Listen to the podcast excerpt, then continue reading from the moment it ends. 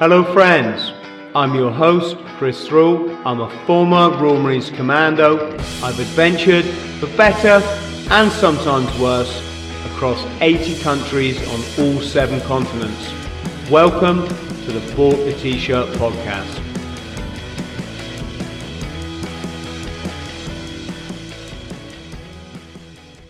Ricky, how are you, brother?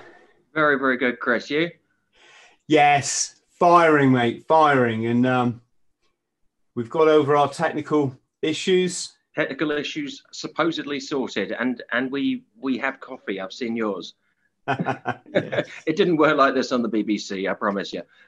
no, and thank thank God we're not the BBC. But that's that that's a whole nother uh, kettle of uh, indoctrination again, should we say? Definitely. You're looking well, mate. Thank you very much. I even shaved for you this morning. Wow. Like I, I, I, did too. It's just I didn't have a razor blade. the, the old broken milk bottle again, is it? So, Ricky, I'm absolutely honored that you've joined us today on the Bought the T-Shirt podcast. Thank you very much. Um, for friends at home who don't know, I'm Chris Thrall. I'm a former Royal Marines Commando. And in a short synopsis, and, and, and, Ricky will come in and fill us in on the blanks or, or correct me where I'm wrong. A, a lot of my uh, generation, we joined up off the back of the, or should I say, after the Falklands conflict. I was 12 at the time. And we, as, as people know, I'm, I'm not a big war person. I, I think there's better ways. But it has to be said what our men did down there was just, I, I think, utterly heroic. I, am very proud to know many of them. Um, it, I remember, drive. I think I was driving through Southampton when the ships were coming back in. May have been Portsmouth. Sorry, uh, sorry, it was a long, obviously a long time ago, and I mean it. It I still get emotional about it today going to try not to now, but um, driving down the motorway, you're overtaking cars, and there's Marines in the back, and sailors, and and and soldiers, and and and and they're all they're all waving to you, and and as a kid, you you probably didn't quite understand, but that what what what these men, I say men because obviously it was um, maybe Ricky will correct me, but I'm sure it was at least majority of men in the Falklands conflict, not not not um, taking anything away from from the work that was obviously going back on uh, or back home, but uh, it, it it it's just beyond words. I, I am incredibly proud proud to be a Royal Marine.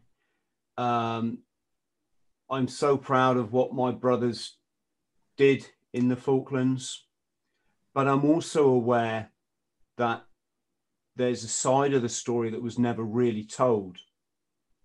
Back in the day,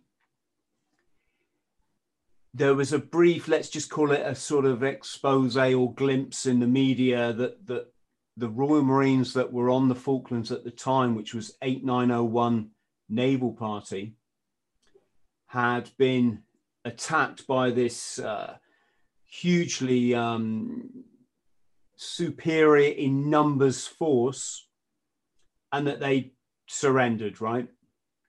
Then it started to come out that no, actually, they they they put up a bit of a fight, and now it's coming out through the work of people like Ricky that no, they put up one hell of a fight, right? Before I think, and again, Ricky will correct me if I'm wrong, being ordered to surrender by we, we, actually we never used the word surrender. Between between me and the guys we never used it. It was not a surrender. It was a ceasefire. And a lot of people go what's the difference? Trust me meet the guys don't say the s word. Um, and we don't. And there was no order to surrender. In fact the order was to stop fighting. Um, they walked out literally carrying their rifles. Um, so that's not what you do when you surrender. Yes they piled arms and they or repatriated, but not no one person ever put their hands up and said, I surrender. and surrender was never said. There was no article of surrender signed. It was a ceasefire. I don't. It might seem a pernickety point, Chris, but it's no, them it's no, very important, as you not can imagine. not finickety at all. And also, uh, from the Argentines' perspective, it was a good job there was a ceasefire because these guys were hammering them. And I've been in the Royal Marines and I know what my job was. And I know what I would have done under the circumstances. So I, I, I think for probably for all concerned, a ceasefire was, you know, the best resolution at that time. Am, uh, am I right?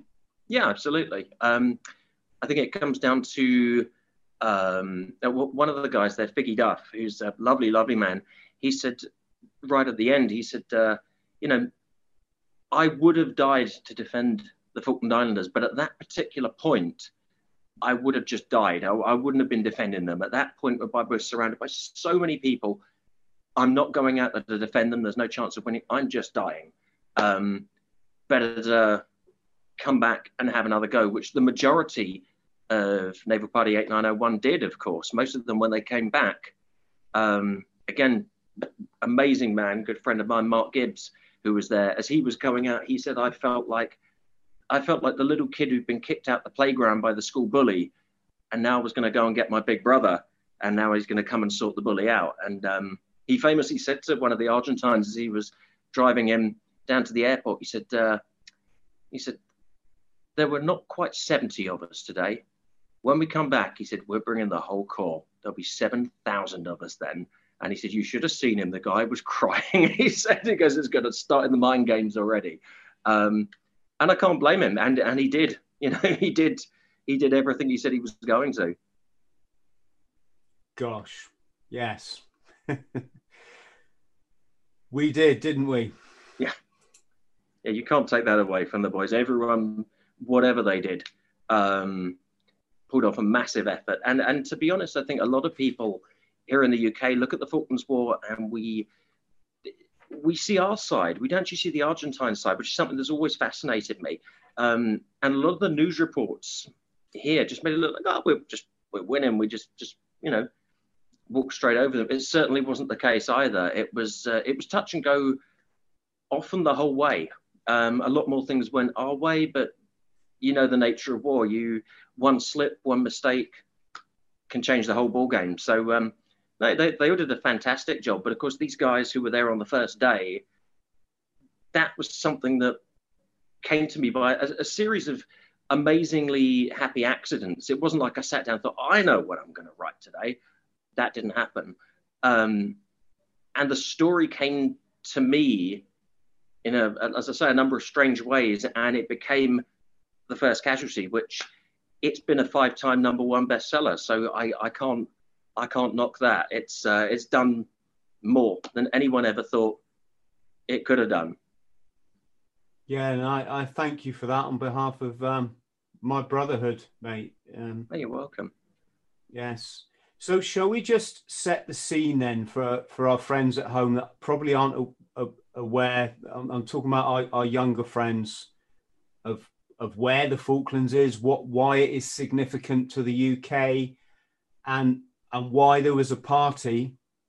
And again, you you can correct me on this, but I believe it was 30 men, but they were actually being replaced at the time um, by their incoming detachment. And so there was double the amount that just by happenstance was double the amount of Marines on the island at the time. Yeah. Um, where, where is the Falklands? So the Falklands, I mean, it, now it might sound like a silly question to some, but you've got to remember when they were invaded in 1982, people were going to go into their world atlases and looking them up and trying to work out how how does Argentina invaded the Outer Hebrides.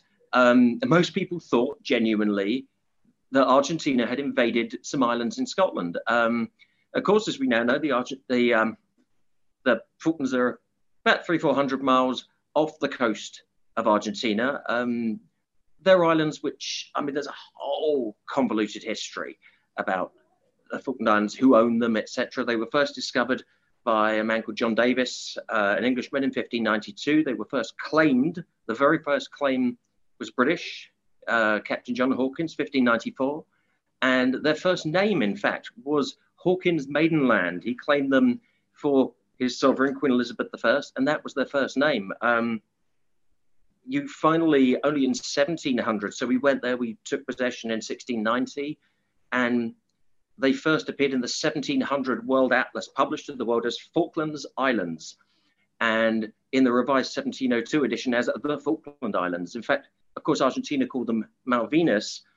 That word only comes in. The, the French had this word Malouines because they came there from the port of St. Malo. They had sailors who realized they could pull in there in bad weather and things, and they came in with Malouines. But um, Malvinas, the Argentine term, only really comes in after about 1767. The um, what a lot of people don't know is that the uh, the French went to the Falklands because they were British. The French actually went there to manufacture a war, and um, under a, a, clause from the, the Treaty of Utrecht, they turned around and said, "Oh, look, Spain, we, we shouldn't have done this. We'll give them to you." And of course, they were going to put Britain and Spain on a direct collision course for war. Um, it was a war that was very narrowly avoided in 1770, and oddly, it was just left brewing.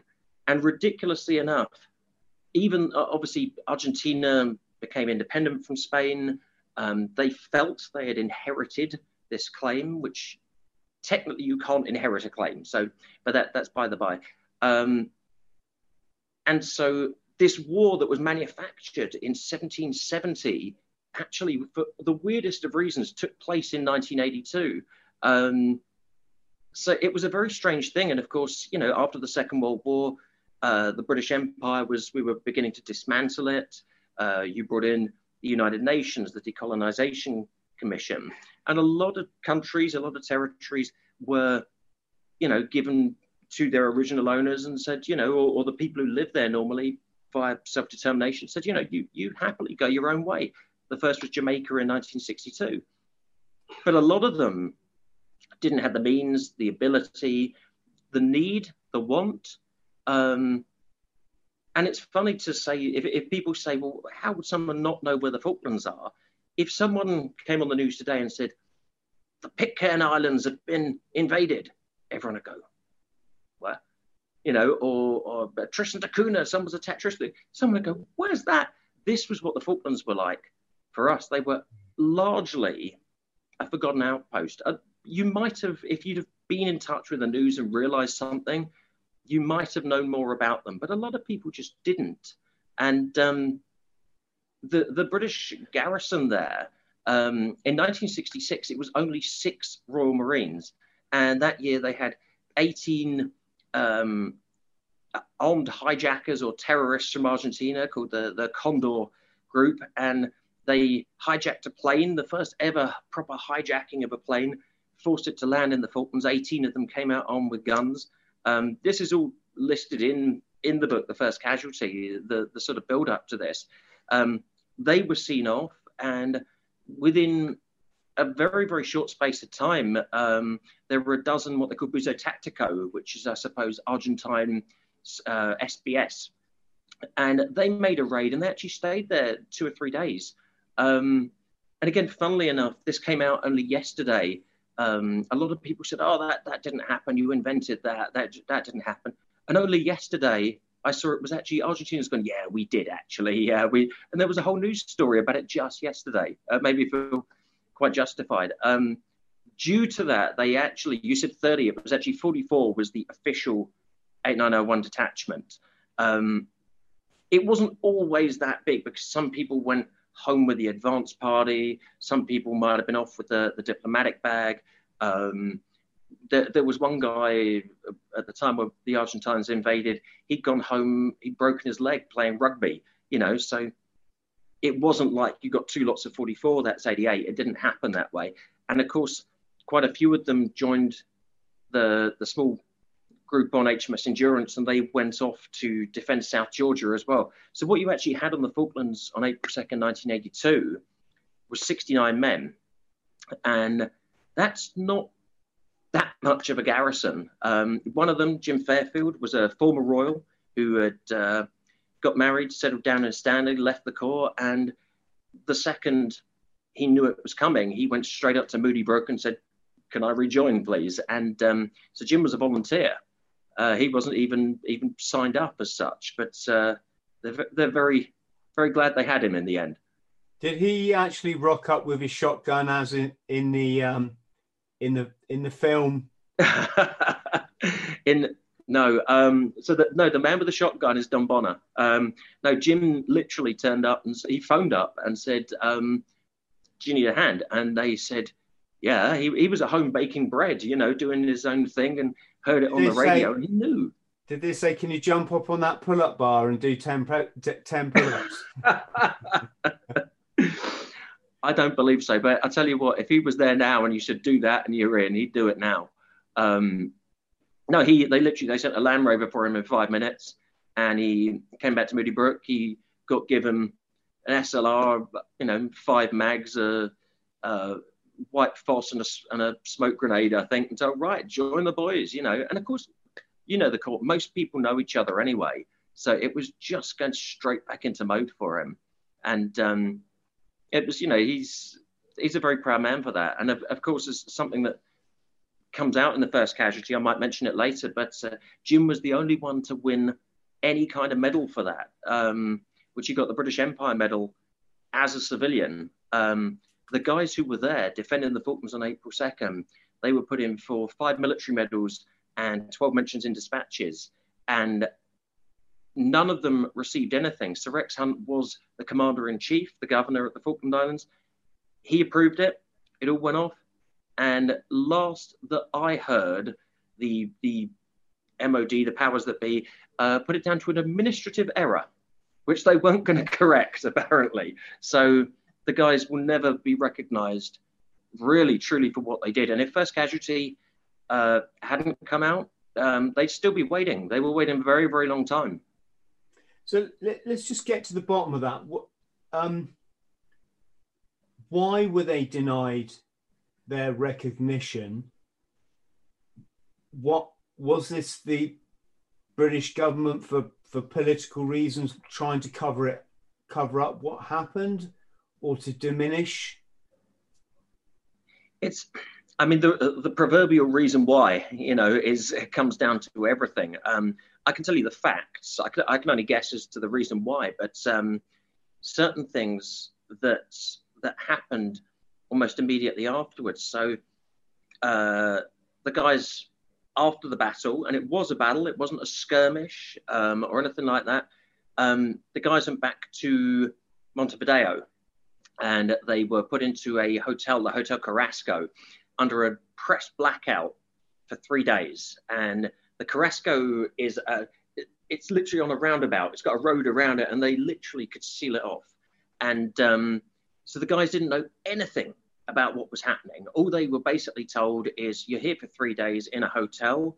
Um, they actually, you know, Royal Marines well enough. They drank the hotel dry three days out of three.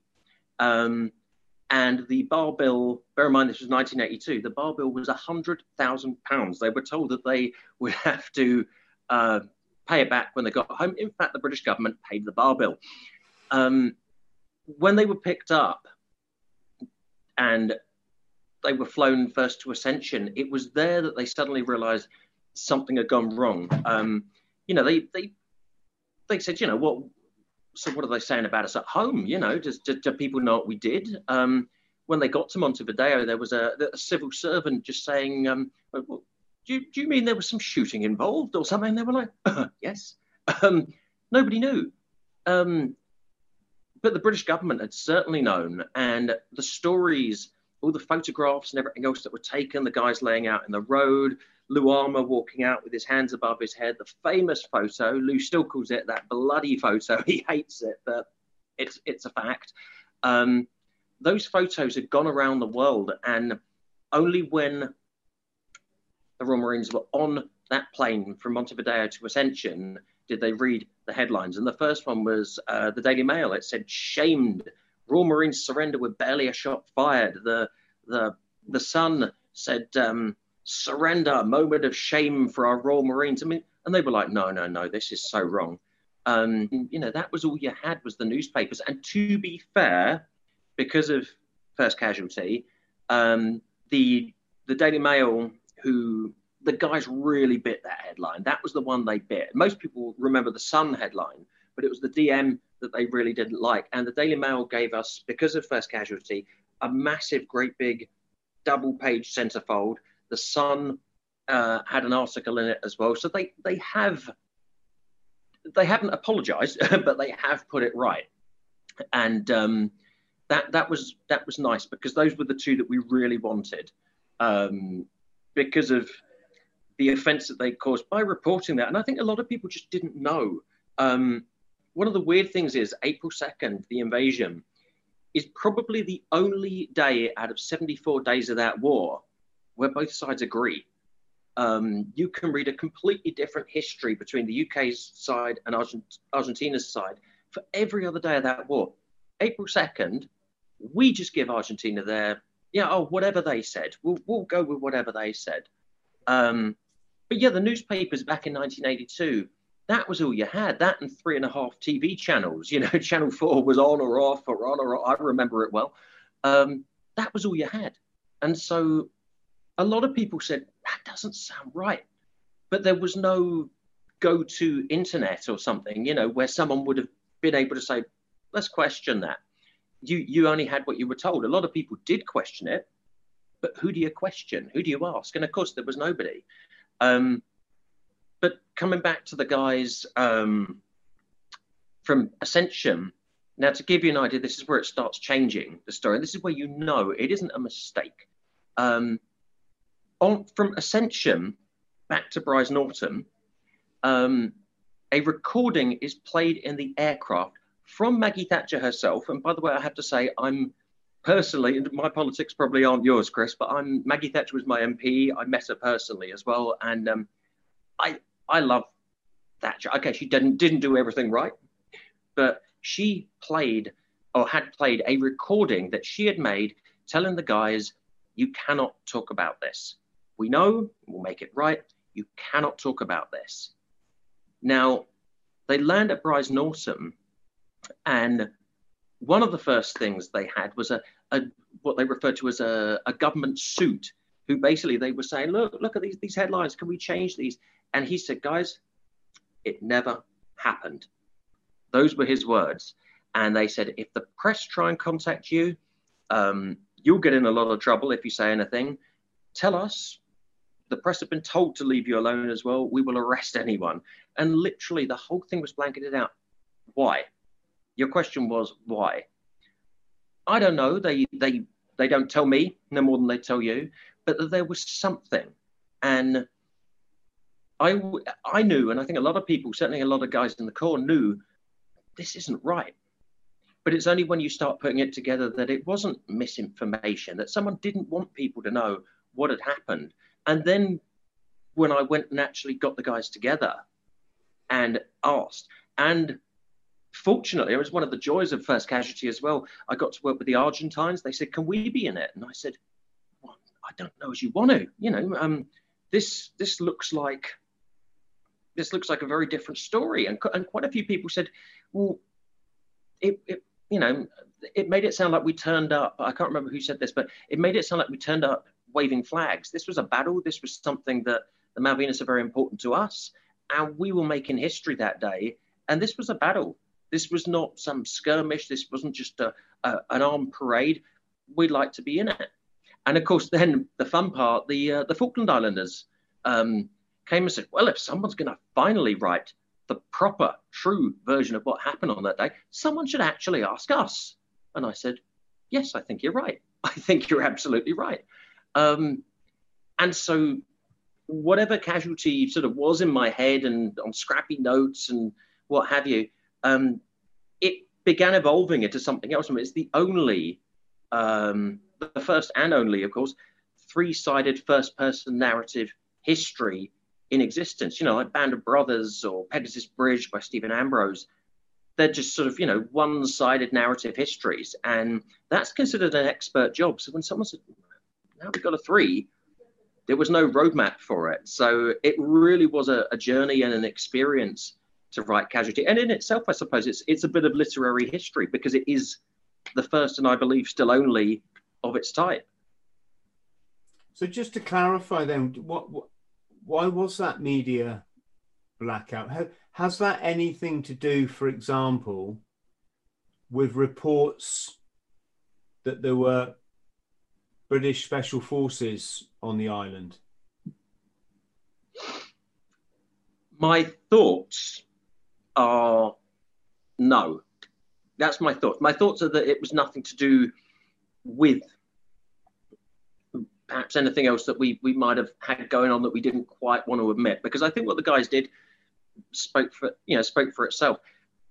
My my guess, and we can only guess, unless someone goes, "Hello, I'd like to tell you all." Not going to happen. Probably not in my lifetime. But my guess is that we needed to appear as the underdog. You have to remember that for years and years and years, um, going back into the the 1960s, the 70s, etc. Argentina was, we were happy to sell them arms contracts. We were trying to sell them um, aircraft carriers. We, we had it down. We were trying to sell them either HMS Hermes or Invincible. We tried to sell them Harriers. We tried to sell them Vulcans. We even looked into it. And that was in 1981, by the way, I think it was. We, we were still trying to sell them Vulcan bombers. Um, we came down and said, look, we'll let you buy one because we don't quite trust what you're going to do with the rest of them. So we'll let you buy one. In the end, the sale went through. And ridiculously, the last thing we actually did is we sold them 100 silenced Sterling machine guns. We thought they can't do any damage with those. And it was only a few weeks later they turned up with those same machine guns invading us. And it's like, should have seen this. Um, but while we were busy selling them arms contracts, and we sold them two brand new Type 42 destroyers, um, the Santos Trinidad and the Hercules. Um, and while we were selling them these arms contracts, they were hammering us in the UN or to, to anyone who would listen imperialism, colonialism. And rather than do something, um, the British take on it was to sort of stare at shoes and sort of, you know, doff your cap and what have you. And yes, sorry, sorry about the old colonialism thing. Would, would you like another arms contract? And so we had basically been allowed ourselves to be painted as the bad guy. And Argentina had this whole thing, you know, we're overthrowing colonialism, we're overthrowing imperialism. They they based the um, capture of the islands on uh, the Indian capture of Goa, uh, which was done peacefully, almost, you know, literally without a shot. They just turned up and, and swamped the place. And that's what they had in their minds that they were just going to do it and the UK couldn't do anything back. And my belief is that we needed that that breathing space to quickly regain this sort of initiative and say, no, no, no, we we are the good guys, you know. And of course, what did it is these these photos, the Argentine photos, the the men laying down in the road, and you know the Argentine commandos stood over them, you know, all sort of men in black. And it was the perfect image of the fascist junta stomping on democracy. And those photos, which went around the world, we must have looked at them and thought, this is Christmas. This is brilliant. Um, don't let anyone say anything. Just say they came and they stomped on us, and this is wrong. And we need to get them back.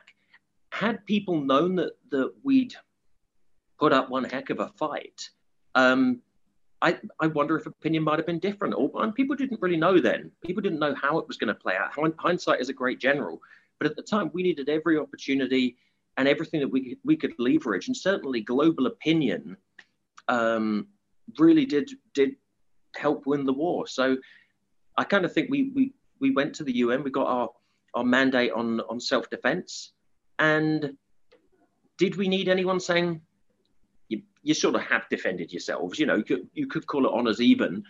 I don't think we could risk it. Gosh, what a complex web, web of intrigue. it is a bit.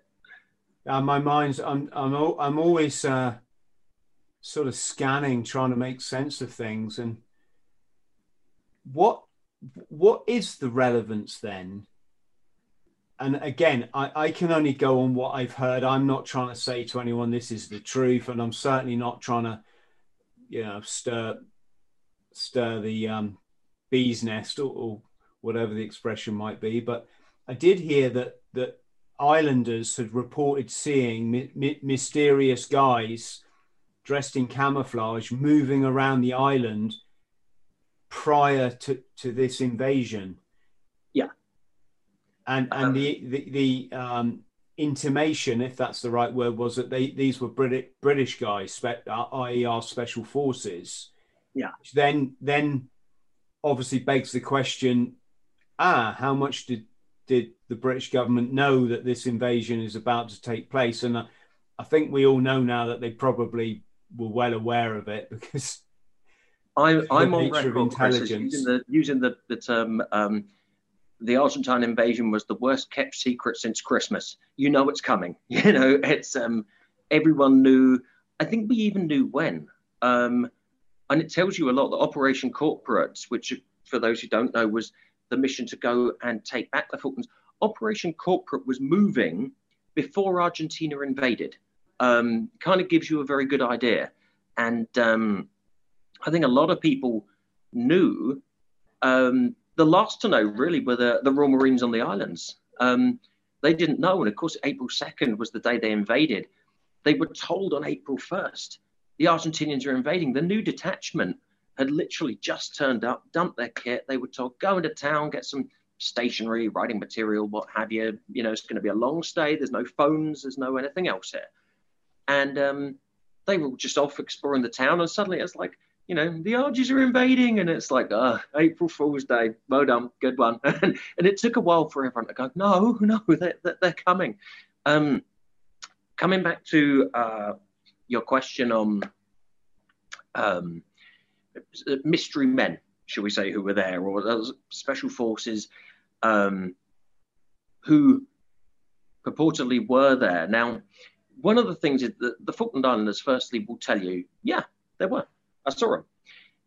But Falkland Islanders don't work that way. Um, I don't blame them that they're a very closed, very shielded people, and they have to be, um, particularly with things not, not just Argentina did. Our, our government was rancid to them leading up to the Falklands War. And, you know, there's, there's this wonderful saying, everyone knows, um, which means I know, and you're not putting my name to it.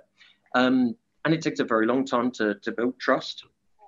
Um, but yeah, a lot of people knew. They had seen people. Um, there'd been a garbled report uh, a few days before the invasion, and it, it, it, oddly the Americans had picked it up, and they didn't know where it was from, and they even wondered if they picked up our comms, something more secret, but it said um, um, landing tonight, garbled, garbled, south of Stanley, garbled, garbled. Um, our guys were like, should we look for them? And it's like, well, it's a it's a big place. You know, we haven't got a lot of men. Um, we're better concentrating ourselves to deal with whatever comes up. Um, there were definitely a group of guys seen down at what's called the Ponies Pass, down on the Fitzroy Road. Um, who were military guys. A few people, you know, they saw a few people around. And of course, probably the most telling yes, Falkland Islanders were there. There was a big house just across the harbour from Stanley on what's called the Camber. And they knew the people from that house weren't in. They, they, they, they were off island, I believe, at the time. The lights were on, there were people moving around. Everyone knew there was someone. And probably the most telling thing, to be perfectly honest, is when I started to talk to the Argentines, and um, three separate guys come and they described four men um, with with a, a, a, GPMG and what they called a Jeep, which I would imagine is a Land Rover of some description, and um, in a certain position. They said, "Who was that?" And I said, "There, there are no Royal Marines within two miles of that position at any time." And three individual you know, professional Argentine special forces said, no, there were definitely people there. We we moved around. We we asked permission to attack them, and they said no, just bypass because they're not they're not the objective. Um, there were lots and lots of people there, and I think probably one of the most telling is um, one of the nurses from King Edward Memorial Hospital, which is there's only one hospital in, in the Falklands. It's in, there in Stanley. Um, right at the end, after the ceasefire and everything, um, there's a lot of casualties. One, one of the things that I did that a lot of other people didn't is that a lot of Falklands War books just said, you know, if they dealt with the invasion, a lot of them have said, we think there were more casualties on the Argentine side. We don't know. Whereas I decided to go and speak to the doctors, the nurses, the people who did the operations, ask them numbers, types of wounds, how many, and they're in the book. Um, but probably the most telling. Now, I was asked, don't put my name to it by this this person because that happened.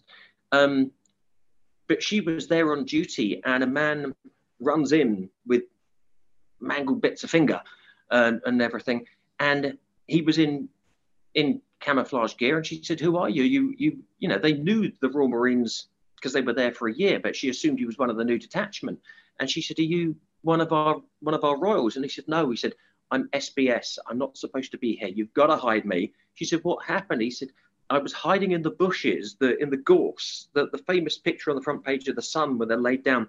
Those gorse bushes there. An Argentine Amtrac, which is a big armored personnel carrier, ran over his fingers. Um, and she, I think she had to chop a few off, sew a few on, and they quickly got rid of his gear, dressed him up as a local in a, a farming accident or something. He was gone a few days later. They came in, the man had vanished. What happened? Nobody knows. Um, those people, those mystery people were there. And um, a lot of people know. I asked through certain certain people, certain contacts that I had, never never directly, but I asked what were they there to do, and I, the answer I got was, um, you know, I I had asked, were you there to repel an invasion? The answer they said is no, we were there for other reasons, be they what they may. Um, my understanding as times have gone on, yeah, casualty is written, is done and dusted, but I still look, you know, there's still so many more questions, Chris. And um, from what I understand, they might not have been officially there in terms of they might potentially have retired on paper and not have been official. Um, and I can actually tell you one of them, I know one of them, I know his name, I won't say it. One of them died in Spain last year. Um, now, when Casualty first came out, the Royal Marines who were there, who amazing, amazing men, such a privilege to know them. They're all good friends of mine. And they looked and thought, what's this? Well, one of them knows, um, you know, a, few people in the uh, in the unit that doesn't write books, and um, went and spoke, and they came back and they said, "You've got the nod." Yeah, we were officially, no one's ever going to say it, but yes, there were. Um, Mate, they write books now. Say again? They oh, write they, books now. they do, but that's, that's, kind of the. If you don't want to say who they are, we we we use that in history circles. The men who don't write books is what, what we call them. The, the um, men who don't don't write as many books as the SAS. No yeah. offense intended. Come on, calm down. Uh, yeah, um, that's that that that's yours. That's on you. That's not on me. yeah. But yeah. So they they they were there to do what? I don't know. But Physically, they, huh? they they put up a bit of a scrap from from what I understand. Are we talking like uh, anti-tank rockets to take out? Um, I'm just going to say it off the top of my head, like landing craft or, or, or such things. Yeah, I mean, well, again, there's there's this this whole weird thing. So, again, officially, it doesn't happen, um, but the first words when the invasion begins, you you can hear it. I mean, you can you can YouTube this and just put Falklands invasion radio, and you can hear twice the governor Sir Rex Hunt says one landing craft approaching the Narrows, um, heading to or trying to get to Government House. A few minutes later, he's back on again. He's talking about this landing craft coming through the Narrows. Um, now, the, the tank landing ship the Argentines had is called the, the Cabo San Antonio. And weirdly, it's, it's weird. They said, no, we didn't have any. Oh, yes, we did. We only had two. And I said, you had eight. Yeah, we didn't launch any. Oh, we might. And it gets weird. It does get weird, but they certainly had landing craft on the Cabo San Antonio, certainly some were launched, and certainly one is seen coming through the Narrows. For those who don't know, again, um, so you've got sort of Stanley to the south and the harbour in the middle, and there's a sort of narrow, thin neck of land um, that opens out into to Port William and the rest of the sea. And to come through the Narrows, um, everyone would have known exactly where that was. A very narrow tongue of land, and one of the Falkland Islanders sees this thing, this landing craft, erupt in flames. Um, and he even said in his diary, you know, he's literally scribbling as he's watching, what the hell was that? Uh, he said, this, this thing, it just exploded. He described it as a, a Higgins boat like they used on Iwo Jima, which, which is an LCVP landing craft. Um, it doesn't come from nowhere. The governor mentions it twice. A man looks out and sees it blow up. You can find this in, um, and you, I think you can find um, Diary of a Falkland Fireman um, which is uh, it's on Twitter and it's also online as well. You can find this on April 2nd. People said, oh, you, you invented it. It's there. You can find it in John Smith's 74 Days. Um, Graham Bound, who, who, writes a lot of books, he's a Falkland Islander. He wrote a lot of books about it. He didn't only meant well, he's mentioned it before. He came back to the UK and he actually reported it to the MOD and he put it into Reuters. And the MOD refuted the Reuters report. So everyone knew about it. John Smith in 74 Days says um, they were picking up bodies floating in the harbour from the landing craft that went down. Everyone knows about the landing craft that went down. Um, but our side, supposedly, didn't do it. Now, to confuse things, just in case someone says, oh, no, I found it, uh, Martin Middlebrook, great historian, Martin, um, he wrote in one of his books that marine Rick Overall, who was actually Dick Overall, he's not called Rick, um, blew it up with an 84.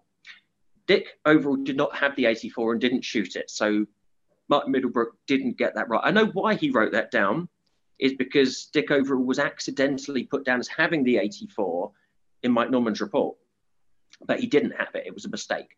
So, and he didn't shoot it. In fact, none of the Marines on that point whereby they could have hit it, there was a small section guarding the Narrows all of them said, no, we didn't hit it. We didn't. If someone else did, fine, we didn't. Um, I'm led to understand, and again, I could be wrong. You know, they don't, they don't go, oh, because you've written a book, we'll tell you everything. Um, I'm led to understand that if pressed on the issue, our official answer is it was a premature detonation of munitions and that nobody blew it up, but that nobody has ever pressed the issue. that that's my understanding. More questions than there are answers in so many ways. I, I can only provide the evidence and go, there's that. Yeah, it, it's just something that I think, like any observer, especially an author like like myself and yourself, would would be curious about. Um, let Let's move on, Ricky, because obviously we're never going to know the truth about no about that, and that and and that's fine. But I don't want to um, take away from the men's efforts down there. Absolutely not. Um, so, and I should point out, I think I might have said this in the beginning, but I've, I've been um, humbled to work with some of the men that were on that 8901 naval party. I don't know if we should be saying their surnames unless it's absolutely unless they're completely cool with it, let, I, am just going to use their Christian names. But Harry was the guy that I worked with. Um, he's in the film The Ungentlemanly Act. Um, as a corporal, whatever that Argentine is doing, will you let him live? that was that was the governor Rex Hunt when he was trying to make a phone call to the UK, and Harry's just blat blatting away at the invaders. Um, I think to be to be honest, one one thing I would say, I mean, Ungentlemanly Act. Now, I have to say, I really enjoy the film. It was shot on location in the Falklands. It was done in 1992. It won an Emmy award. I have nothing against it, but the people who are in it or portrayed in it um, never liked it, and they believed, rightly or wrongly, that it uh, cemented this myth about them. Now, a lot of people will watch that film and go, no, they're fine, they're doing well. And they said, no, that's nothing compared to what actually happened. And so many people have said that First Casual, it, it needs another film. If a 1992 film won an Emmy, and a lot of people said we didn't like it, um, you know, Major Mike Norman said where he was on set and he said, you know, they had an idea in their head, and I was an advisor, but it didn't matter what I said. Once they had an idea, they went off and did whatever they did. And you know, knowing the guys, I know a lot of backstories and things. I said, no, that's not going to happen. No way. Um, and ma- strange going on. But First Casualty is almost just reads like a film. It should be a film. I, I, if there's a film director out there, do us justice. Give me, give me a call, please. Yeah, it's about time. Um, Major Mike was was he the commander down there at the yes. time, or? Yeah, Mike, Mike Norman was officer commanding the new detachment. Major Gary Noott was on the outgoing detachment, um, and it it was it was general form that the while the two detachments in changeover week are there, that the command transfers. Um, so Mike Norman inherited a command of a place he didn't actually know anything about it.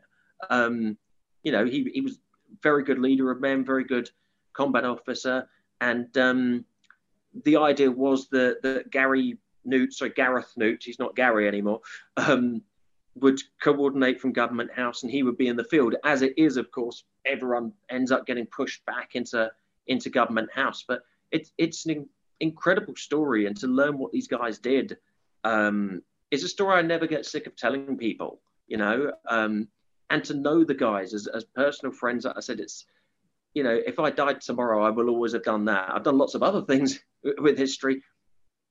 That will always be the one thing is I gave those guys back the honor that they, to me, they never lost. I think to most people they never lost, but that they felt they lost, you know, and that's that's very important, as you know.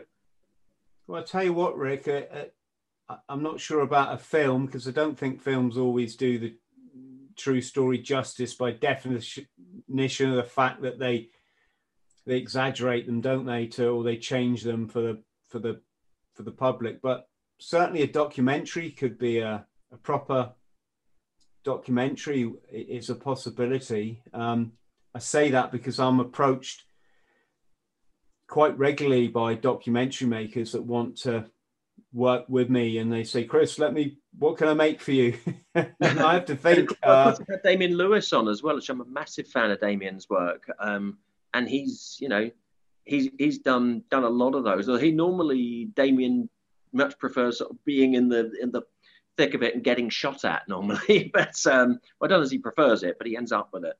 Um, I don't know. I think a film. I mean, you look at Jadotville, Siege at Jadotville, an amazing film, um, and you know, weirdly enough, that was that was 1961. It was almost the same story as happened in 1982. These guys were, you know, they, they were called cowards, the Jadotville Jacks, they called them. That was 1961, and it was only a few years ago they finally got recognized because of Declan Power's book, because of the film, which, you know, people are always going to go, oh, did that happen? But actually, it was really, really good film. I don't know if you've seen it yourself. Siege at was amazing, and it's it's it's as bang on as you're ever going to get it. I think. Um, incredible film, and I'm I'm fortunate enough to to know Declan Power, who uncovered their stories. A wonderful, wonderful man, and um, he read it and he actually wrote a, a, wonderful thing for the back of First Casualty, which is in there. And he actually said, "I think these these Royal Marines had it worse. Um, you know, there was 155 of my guys. There was only 69." Of theirs, and they're eight thousand miles from home. You know, my guys had support. Coming. Can you just give us a quick synopsis of um, I, I think I read the book or I watched the the film, The Seed of uh, Jadotville. What what happened there? Um, so the short, short, short version is um, it was one of the very first United Nations missions um, out in Congo, and um, during a big sort of uprising and revolt, and the idea was supposed to be, you see, that we turn up and go, the UN's here, everyone stop fighting, that's it, and we didn't know how, you know, maybe the UN thought that, that everyone go, oh, well, if they're there, we'll go home. They didn't. And so a lot of the rebels said, right, okay, then let's play. And there was 155 Irish soldiers um, just put out in the middle of nowhere in Congo around this tiny little mining town or village called Jadotville. And they're attacked by thousands and thousands of men. And they held out for oh, several days. Like the Royal Marines in First Casualty, none of them were killed, although some were wounded. Um, they fought to the last bullet, pretty much like the 8901 Royal Marines. And um, in the end, they did. They the Jadotville guys did have to surrender. And when they went home, you know, they've been put in again for lots of medals and bravery awards, which they're incredibly brave men. And they were told, uh, no. And their commanding officer was told, um, We're thinking of court martialing you for cowardice. And he goes, What do you mean? And they said, As far as everyone is concerned, the UN cannot be stomped on. So we're going to put it down there. It was your fault, and you were just surrendered, and we're putting it on you. And they were ridiculed, the Jadotville guys, for, for 1961 until the, you know, I think it's 2002, I want to say, the book came out. And I think the film was 2017. And only then did people go, oh, oh, they were heroes. Um, and okay, you know, films can be can be rubbish. I, I remember an American film director um, came and said to me, uh, "Yeah, I, I, I, really want to do this as a film." And I said, "Great." And he said, oh, "I want to throw fifty million dollars at this." I said, "Well, I don't care the money. It needs to be right. Obviously, you need a bit. You, you need lateral play for for the films. I get that." Um, he's going, "Oh, what we'll do is we'll get a Harrier coming in, and then an Argentine." Um, playing, you know, Skyhawk or something. We're going to do a dog fight. I said, no, no, no, no, no, no, no, no, no Harriers. There were no Harriers. There's no dogfighting. He goes, oh, that's all right. He said, I can get a Harrier. And I was like, no, no. And he wouldn't listen. So I was just like, no. Um, you know, I, I value my integrity. I value the integrity of my friends who were there. Uh, that's never going to happen. Um, if someone, you, you have to for a film, you know, in a book, I can turn to the reader and go, look, there's this, or I can set the scene up. In something like a film, particularly as it's only a couple of hours, you can't do that. So you have to you have to create a scene where one didn't exist, just to sort of tee it up and you know make it fit. And I get that.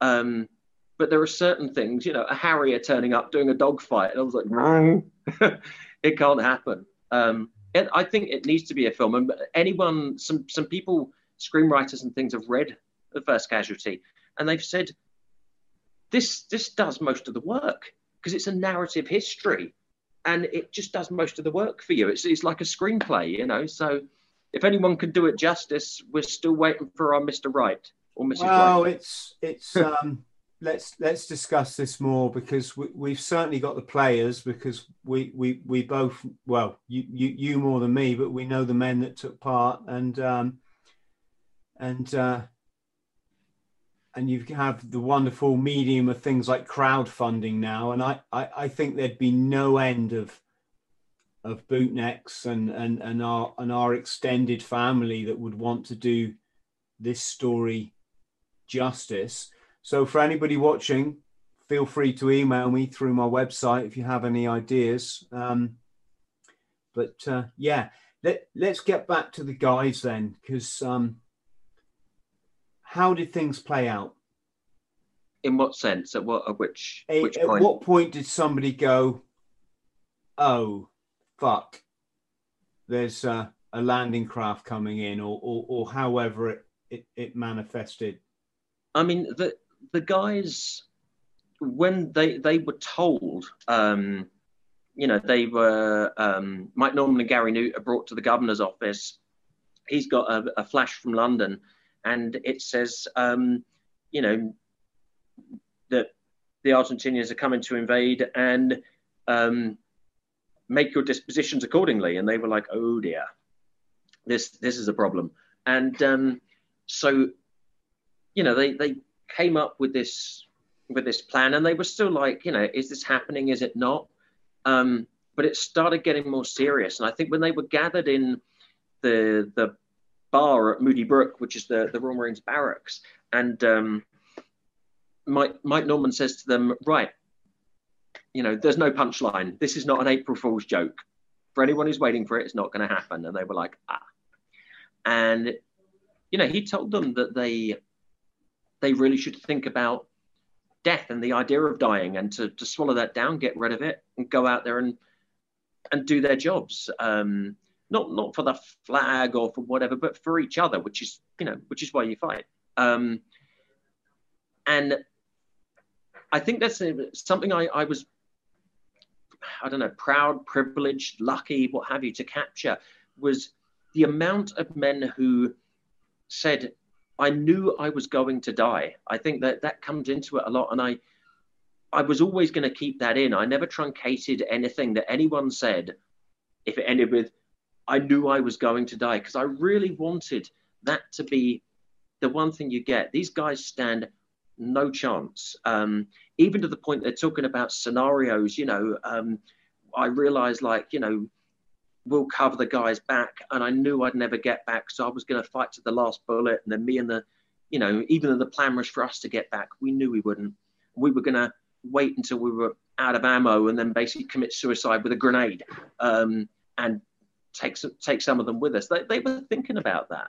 Um, you know, 8,000 miles from home, no support, 69 guys. Um, they've got, you know, they've got thousands of men coming at them.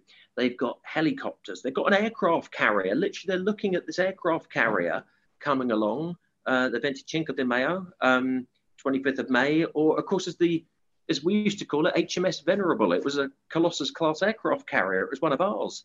Um, two Type 45s coming through, two, uh, you know, a couple of uh, brand new French missile corvettes turning up, and they're like, "I've got a rifle."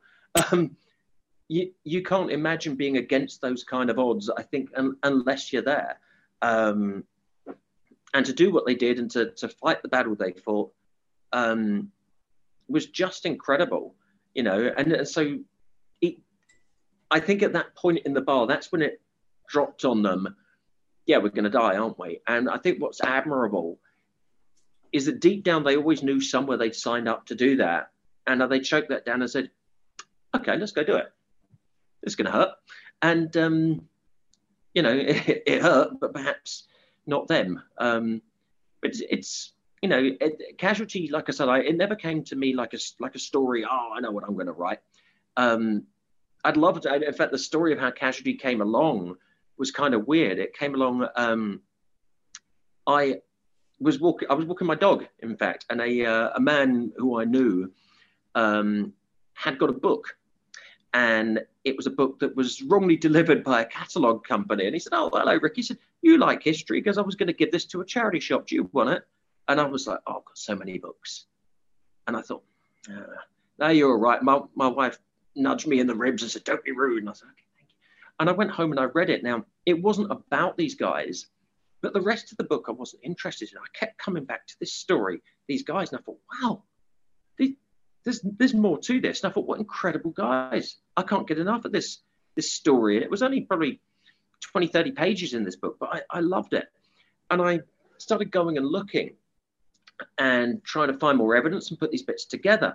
And I had this wonderful idea. I had a, a military history blog and I put it out there it was a three part blog. And I thought, I'm going to put it out there. I'm going to give it to some historian out there to do. I, you know, I had my own projects and I was like, I'm going to give this away. I want someone to do this immense justice. I want to read that book. That's what I want to do. I'll give this away. I want to read that book. No historian turned up. The guys turned up themselves. I was like, mm, you're him for the book. And he's like, yes, I'm my God. And these guys are going, look, there's a man, he's a historian, he believes us.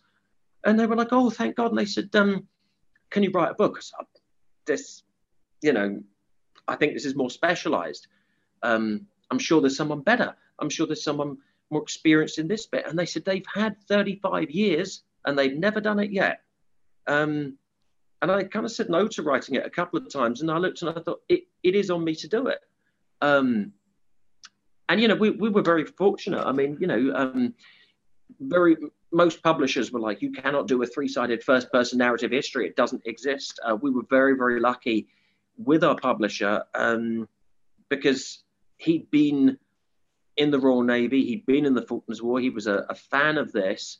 And it was unfortunately his, his level where he had served um, made this a problem all of a sudden. So, because of, I, I won't say his name or who he was or what he did. That that's not him. But because of his level in the Royal Navy, um, when it came out what we were doing, he was basically threatened. He was told, "You." In fact, the words I'll give you the words, um, and I can even tell you the date on which I heard them. It was December sixteenth, uh, 2016.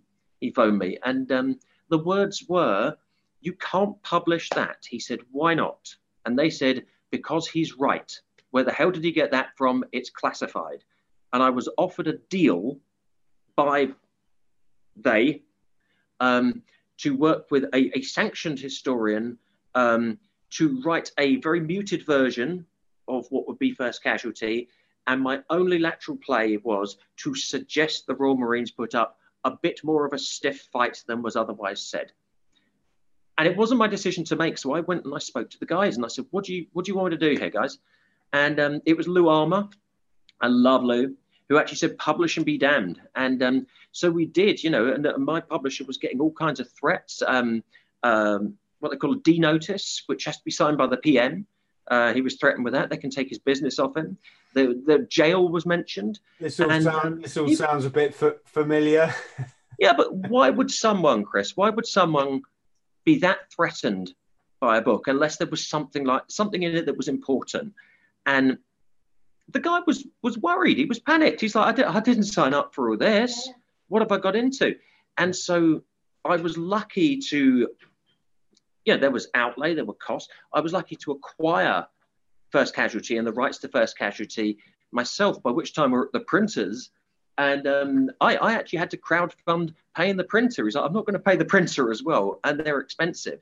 Um, so a lot of people, and a lot of people say, oh, it's self-published. First Casualty is not self-published. Mm. First Casualty was just paid for by me um, at the end of the day to to save a man's business to save a man potentially going to prison. And um, the end result was I was I took the idea that if someone came after me, I would it would sort of rubber stamp it, and I gambled on that that very British thing of we'll just ignore you, and um, it worked. I, I got a couple of uh, quite nasty phone calls from they, and after that it went away. And I, I, think I said to one of them just just ignore me then. It'll go away. You you can't do much about it. Um, and I, I think I, I, sort of jokingly said you know if you if you're going to try and shoot me at least sort of you know go for a severe wound and I'll, I'll get the message. He didn't find it funny.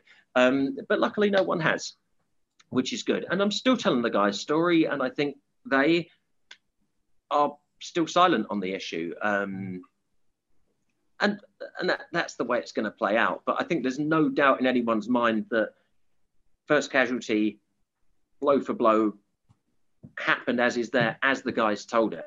And you know, I used a very very strict system of what to put in there and how much evidence something needed to put in there, and did it match those criteria. If it was interesting, but there wasn't enough to put it in, I'd still say, look, there's this. It's evidence. It's interesting it's there. I can't back it up fully. But most of the things, you know, I said everything that went in needed three qualifying pieces of evidence to back it up. And in most 99% of cases, I had 20 or more to back it up. So that is a battle, an entire battle. If someone's had to say very quickly, what is first casualty? I say an entire battle from the Falklands War that has been covered up and heroes who were denied by their country they were abandoned by their country. Most of those guys think they were left to die. They think that was what their job was. And I don't disagree. I think that blood, brains, and guts on the newspapers would have been fantastic for our government. And so do they. And if people say, oh, I don't agree with that, that's from the guys who were there. That's, that's not from me. Um, it's an entire battle. And I think if you are into the Falklands War, if you want to know more about it, yes, there are great generic histories of it. Yes, there's so much material and read as much as possible.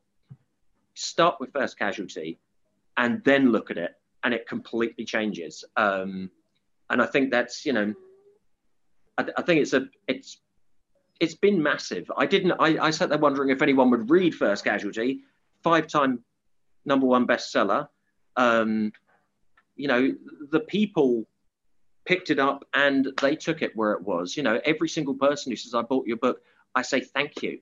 Um, please tell me how you're getting on. Tell me what you think. Um, the, the, everyone else out there, every, to everyone, I'm looking at everyone who has bought First Casualty, everyone who has told these guys stories. Thank you personally from myself and from all the guys. Um, and keep telling everyone.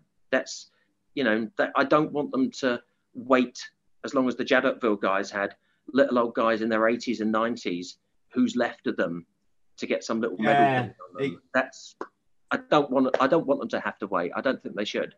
Exactly. Exactly. So yeah, going back to what I was saying, uh, how how, how did it come about? Can, can we talk about the fight itself? Mm-hmm. Sure, a lot of people will be interested. Uh, who fired the first shot and why?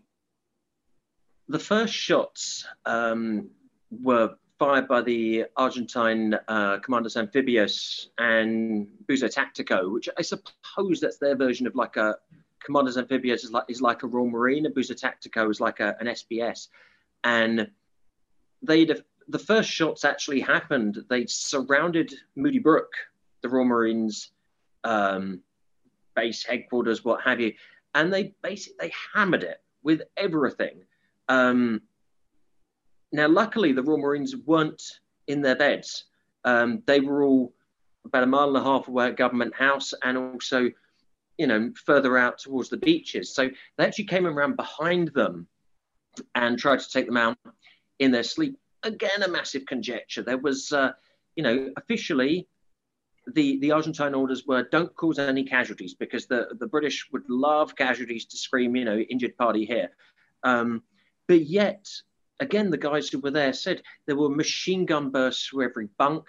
There were not just um, CS gas grenades or stun grenades but you know, actual high explosive fragmentation grenades. Um, the the electricity, you know, um, trunking and tray work was everywhere. Water pipes burst.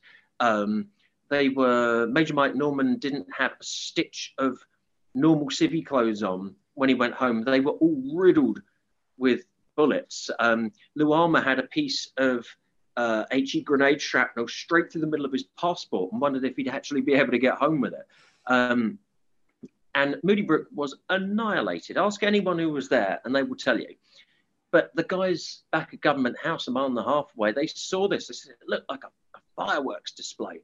Um, these wonderful lines, you know, that it was obvious, as Jim Fairfield said this, it was obvious they wanted us as dead as we now wanted them. And the game, as they say, was afoot. And it was like, oh, yes. now, now we're getting into it. And then suddenly, uh, within a few minutes of that, government house is under attack and it's very Rorke's Drift. You know, it's got the little stone wall around it and everything else. There was no no singing at each other, I promise. Um, and our guys didn't burn ammo. They watched muzzle flashes. They watched the movements of the Argentines, and they knew they could bide their time. And um, you know, they they were just watching and waiting. Um, and then one of the Argentines, and this is again, this is in the film. Um, a lovely, lovely man, very good friend of mine, Diego Garcia Quiroga. Um, Diego, he was there. He spoke perfect English, and he shouts, um, "Mr. Hunt, come out! We're Argentine Marines. We've cut your telephone cables. Come out with your hands up." And um, uh, Sergeant Bill Muir um, shouts out, um, "F off!" I won't swear uh, F off, you spick bastards. And um, suddenly everyone just erupts with fire at everyone. And they realized it was getting intense. And, and an Argentine squad with Diego in it as well um, rushes around the back, vaults the wall, and tries to run into the house and kidnap the governor. And unfortunately for them, they run into four Royal Marines, and there's what a lot of people described as like a mini gunfight at the OK Corral with five of them, four of our guys blazing away from the hip, point blank. And um, uh, Pedro Giachino, who was a, a, lieutenant commander, he was kind of Argentina's Superman, was Giachino. Um, he got shot several times, very, very badly wounded, and died of it. Um, Diego's right behind him. Um, Diego is shot several times, and um, of course he lived, um, just about. Uh, and then Ernesto Urbina, who was a corporal, uh, he was he was actually a medic, but um, he wasn't waving a you know a red cross or anything. He, he ran in firing and he got shot. As you got three guys laid there in the back garden in a terrible state. Three more of the guys actually found a, a way round and they went upstairs into the government house and they were captured. Um, and um, oddly enough, you won't you won't see this. No one ever mentions the first prisoners of the entire Falklands War were three Argentines, and um, Cardillo, Flores, and Ledesma were their names. And um, they came up with a wonderful story afterwards how they were battling the Marines and everything else. They weren't. They were in hiding the whole time. Um, and they said, "Oh, we never surrendered." They did. Um, so suddenly you've got all these wounded men in the back garden, and the screams are going off. And you know, th- this is winding a lot more of them up, and the fire intensifies. And um, around Government House that they're, they're trying to use poor old Jim Fairfield to decoy the, the heavy machine gun up on the ridge, which is just above Government House, and try and get the guy's position. As meanwhile, Geordie Gill, who um, lovely man, wonderful man, and um, one of the best snipers the Corps has ever seen. He had quite a few confirmed kills already by that point. Uh, he goes to work with his L42, which is basically a NATO converted Lee Enfield bolt action rifle, and he starts going to work, um, taking down one after the other after the other, all denied again. Um, and suddenly this whole gunfight ensues. Whereas meanwhile, outside of Government House, in and around the town itself, um, there are people cr- popping up from everywhere. There are sections running back from the beaches. They thought the attack was coming from the beaches. Now the attacks come from behind. They're running back through the town, battling as they go. Interestingly, in every single Argentine account of this, there was no fighting in the town. There was nobody who could have been doing the fighting in the town. They said nobody was there. And yet, if you actually look at the, the fighting that, that happened, I mean, I know um, Section 6, so uh, multiple sort of Royal Marine small groups, small sections. Section 6 um, fired, I think, 3,450 rounds um, between them at various Argentine attackers popping up from, you know, behind hedges, cars, in gardens, etc.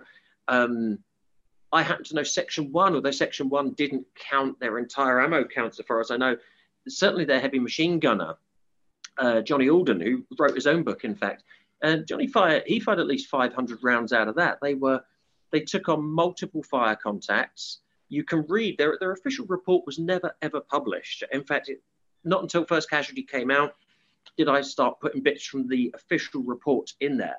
We'd hidden it. We'd hidden their own report. Um, and you know, it, I remember section six. It just says um, number of rounds outgoing, three thousand four hundred and fifty. Number of rounds incoming, a lot. But there was nobody supposedly who should have been able to be there, to be firing. So there were obviously, we had more men there. So did Argentina, we just don't know who or how. And even much as my, my British friends don't know, my Argentine friends don't know who or how, but they were there and they were shot and they were in the hospital.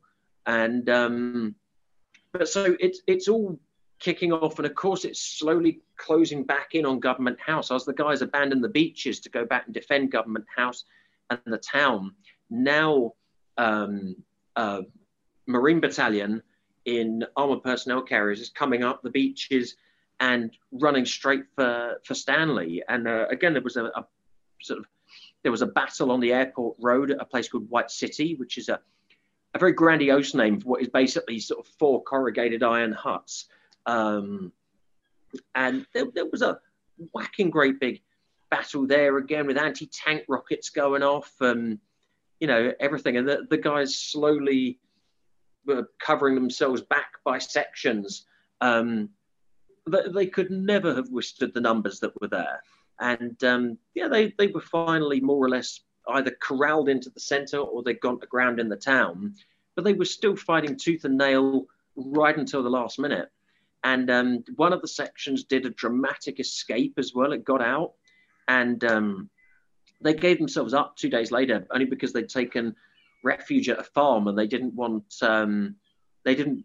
The Argentines knew that they were out there. They knew they'd escaped, and they didn't want repercussions on the the people who had had looked after them. So they, you know, booby trapped their weapons and then buried some and chucked some in the sea, and um, but it was a, it was a huge, great big battle. I mean, if you look at the actual odds, you've basically got 69 guys against the entire Argentine invasion force. Okay, including men on ships and things, was 6,000. In terms of actual boots on the ground, it ended up as 2,800. That's the same odds. It's 40 to 1 odds. It's the same odds they had in at Rorke's Drift in Zulu. Um, and they the odds were getting bigger and bigger and bigger every time.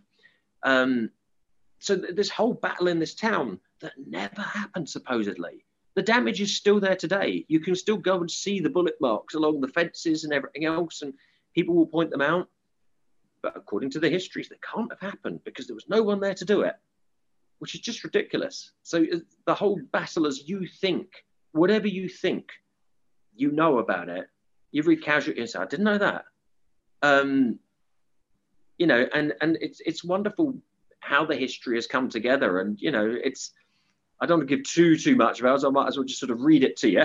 but um, you get the point. There's so much we don't know. Even if you think you sort of know, read that and then you, you question everything you thought you knew as to what and why, I suppose. Sounds like the odds were in the Royal Marines' favour. Only because they were Royal Marines. you can imagine them sort of sat there at Government House going, right, we've got you surrounded, we've got, we've got you where, you where we want you. Um, in fact, most of them were actually really gutted um, when the ceasefire order came through because there was the, the ridge behind Government House. We could see them silhouetted, and we were like, "Oh, we can we can have a field day," and they were told, "No, no, it's um, we've done what we need to do." And again, it's in uh, My Falklands Days by Sir Rex Hunt, which is autobiography he said, I, I did it thinking, okay, have we done enough to convince the people back home that this is important um, and that they, they should react to this? And yes, they did.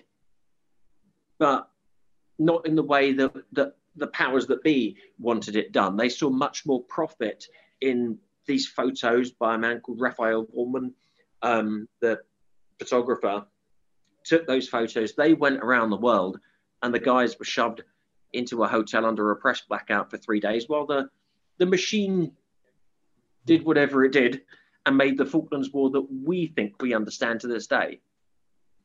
Is it is it Sir Rex Hunt? Am I right in that? Yes. And and and is Sir Rex still alive? No, no, he's uh, he's he's sadly sadly passed. Um, I, I, wouldn't have thought he was alive because he was you know, getting on a bit back in the day, wasn't he? Yeah, I mean, I mean, he'd been a Spitfire pilot. Um, you've got to remember this is a man as well. He was, and what a life Sir Hunt led.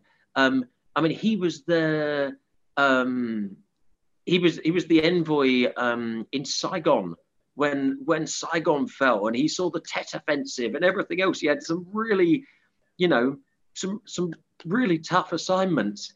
And they thought, oh, we'll just put him out on the Falkland Islands. Nothing will happen there. I mean, you know, um, it says that that a wonderful quote from John McClane in Die Hard. You know, how can the same thing happen to the same guy twice?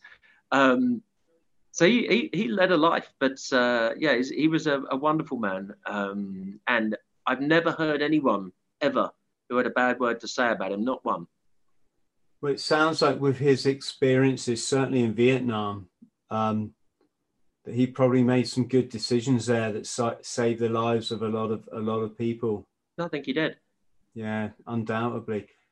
Uh, did you ever get to meet him, or, or was your writing after the after the no, event? I did. Unfortunately, I believe I believe I want to say 2012 is when he passed. So it was pre me coming into this story. It's very unfortunate. I'd have loved to have met the man. And no um, no medals whatsoever for any of those Marines? No. Um, so as I said, they were they've been put up for five military medals, twelve mentions in dispatches. Sir Rex signed it. It was all approved, and they never ever went through. Like I said, when last um, this comes from Major Mike Norman, he went and asked, and it, he was told it was an administrative error. Um, and oddly, coming back to Sir Rex, quite interestingly, um, Sir Rex, when he after the war, he came back. He, you know, resumed his position as governor of the Falklands, and he said, um, "These guys deserve recognition," and the government said no. And so Sir Rex said, "Right, for the guys who were here on April second, I am going to have our own medal minted." And they said, "Don't you dare." They said, You're not allowed to. Don't you dare. Um, so the only thing Sir Rex could do was, as a civilian, Jim Fairfield, because he signed up for the night, Sir Rex had it in his power to grant the British Empire Medal. And I've seen the original letter. Jim's shown it to me.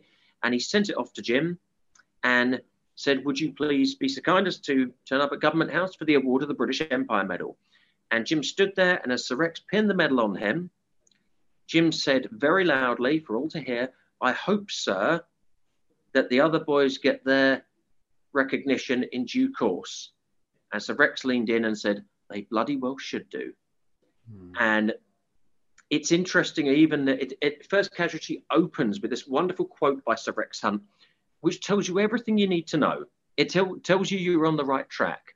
And it's almost like he wrote it for me when I was writing this. It said, um, it's personally important to me that this story gets told as exactly as it happened, since I believe that there are those who would rather it didn't or it wasn't. I can't remember. But you get the point. He knew. Sir Rex was no fool. He knew. The guys knew. Um, other people have hinted at it, but Casualty was the, the first and the only to say this wasn't just a bit of who knew? Everything was all confusion. Yes, there was a lot of that. I'm not saying it was this massive cover up. You know, one of the things you find with, I hate the term conspiracy theory, but one of the things you find with conspiracy theories is the truth behind them is often wonderfully mundane. Um, and it, it, doesn't have to be a massive cover up for some deeper purpose or higher reason.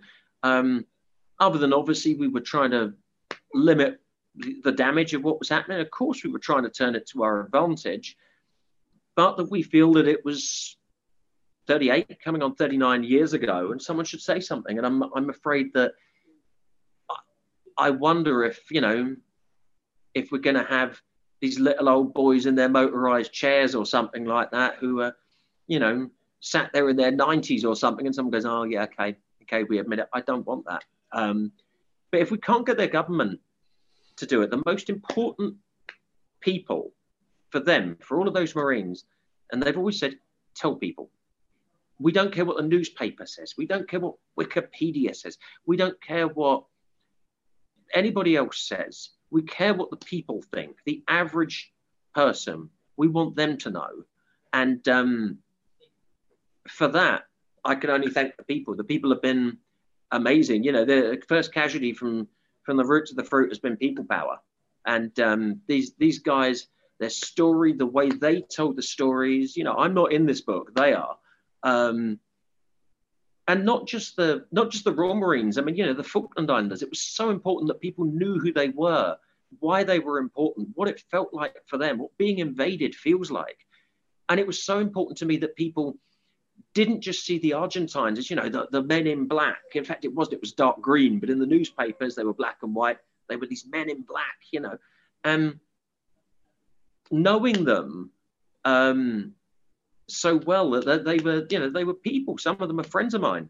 And um, it's almost this wonderful thing when you sort of read read casualty and i still get it now that you've got these these two groups of guys coming in and out and you're laughing with them you're joking with them you know them and you think, are they just going to get together and have a load of beers or something, you know, and uh, turn out to be great mates? And of course, then they get smashed together in this massive fight. And I really, really wanted to capture that, but you know, I didn't make it happen. They made it happen. I just, they had the words for it, and it was, it, it was, it was amazing to write. It's still amazing to read now. I've read it thousands of times. I never get sick of it. Let's talk about the writing then, Ricky, because obviously we're both authors, so it's something we're we're passionate about, as, as yeah. I'm sure a lot of you know several people watching will be.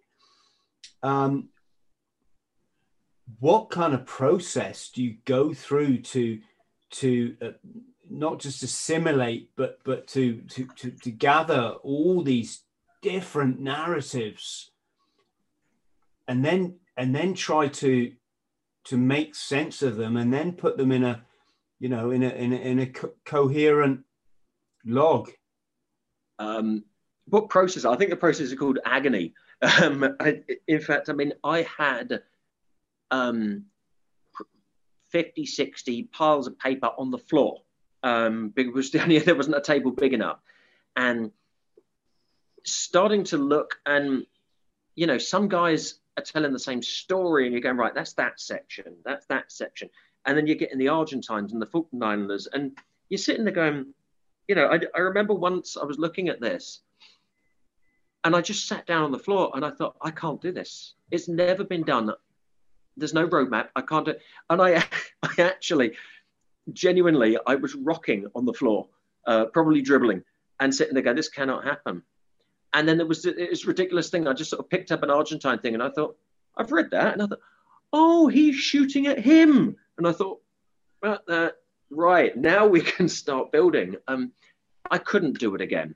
I couldn't. Um, it's, you know, it, it's very, very hard. I mean, you have to go, you can't just take someone's word for it. You have to go back and say, tell me that again. You know, I, I took it as it was. A lot of other people are saying, tell me this one again.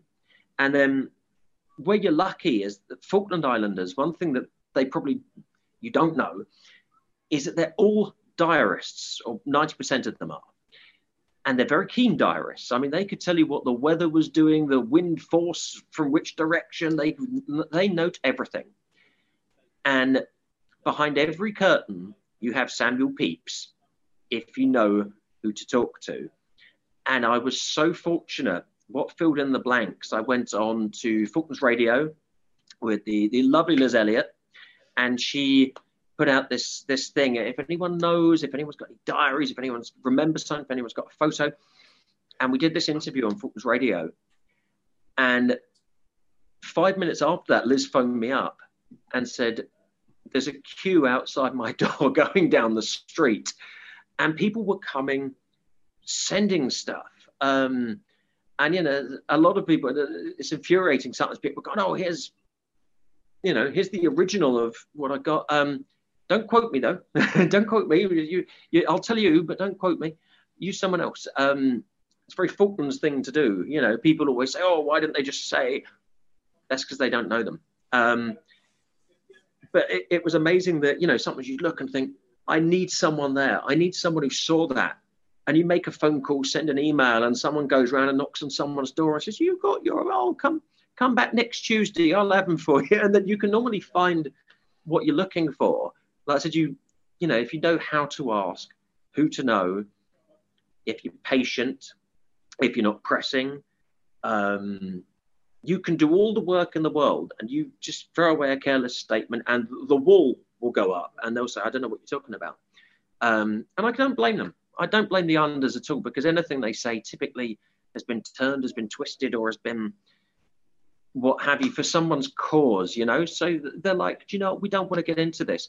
But they also, for these guys, they call them their lions. You know, if, if anyone's seen um, the post, the Lions of Stanley, it's on the the top of my Twitter. It's First Casualty Falklands or at First Falklands. The first thing, the Lions of Stanley, and that was that was kind of a quote from someone who said, I couldn't believe looking out her window um, and seeing these guys. They, you know, they'd been there for a year. They were just, they were friendly. They were nice. They were the local Royal Marines who came in and out and what have you. And some came for dinner and things. And suddenly they saw them doing their jobs.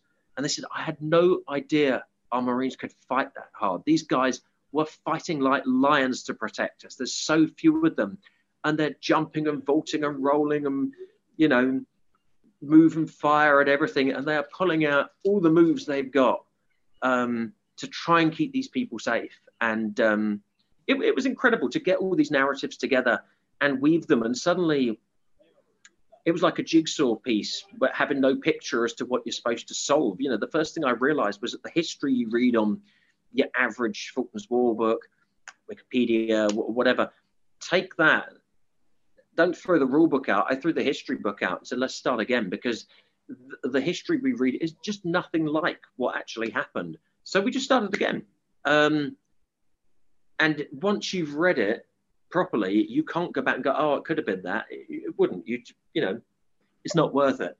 But I don't think anyone could have put Casualty together, and I don't think I could do it again. Um, it's I can always nip it and tuck it and what have you, and occasionally I play with it a little bit, but I it, it's as it's as perfect as it as it ever could be. Um, you know, it, it's created kind of a, kind of a bar. You know, you're sitting there going, "Oh, what do I do after this?" And um, it's amazing how many lost cause soldier stories I get. And there's people going, "Oh, I was here and we were forgotten," and I was, and I'm like, I, I can't do everyone. This this took me to the brink of insanity doing this one, you know. Um, but it it was worth it. What's next for you, Ricky? What what what project are you working on now? So, I mean, people well, people always forget, of course. They first casualty is the book I'm F word famous for. But of course, I mean, I wrote um, a book on Napoleon called 60 Battles. It's the first book that ever had every single battle, skirmish, anything when Napoleon ever commanded. No one had even ever counted how many he'd been in. And um, had a, it was the first book that ever covered that. I wrote a book, um, Hannibal Rising, The Hunt for a Lost Battle and a New Past. In fact, that was the book I was writing.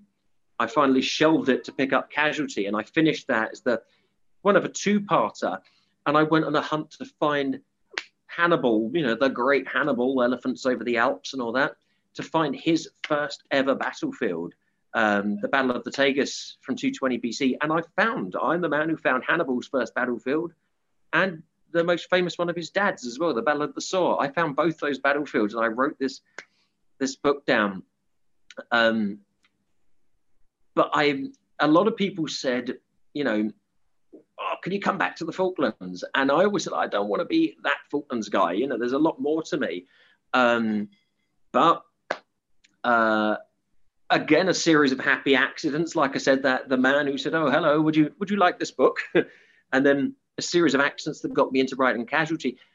Here we go again. So I was um, here in Edinburgh. I was talking to a Falkland Islander who was there during the invasion, and she came out with um, a bunch of letters. Now, these were letters. So the next book that's coming out, it's written. It's at least the, the drafts are done. We're, we're twiddling um, and refining. But at, at, the moment, it is brilliant. It is truly brilliant. If I thought I couldn't top First Casualty, the next one, Last Letters from Stanley, is, I'm my own worst critic. It is blinding. Um, so it's a, an Argentine group. Now, they all wrote letters home, but your average Argentine conscript only got four letters home, which was all they ever really had. A lot of them never got there. After the war, there were hundreds of these things. They got binned or burned or what have you. Basically, they don't exist anymore. If you find a letter from a conscript in Argentina, this is like someone finding a, a page of the Bible that no one knew existed. It's, it's big news.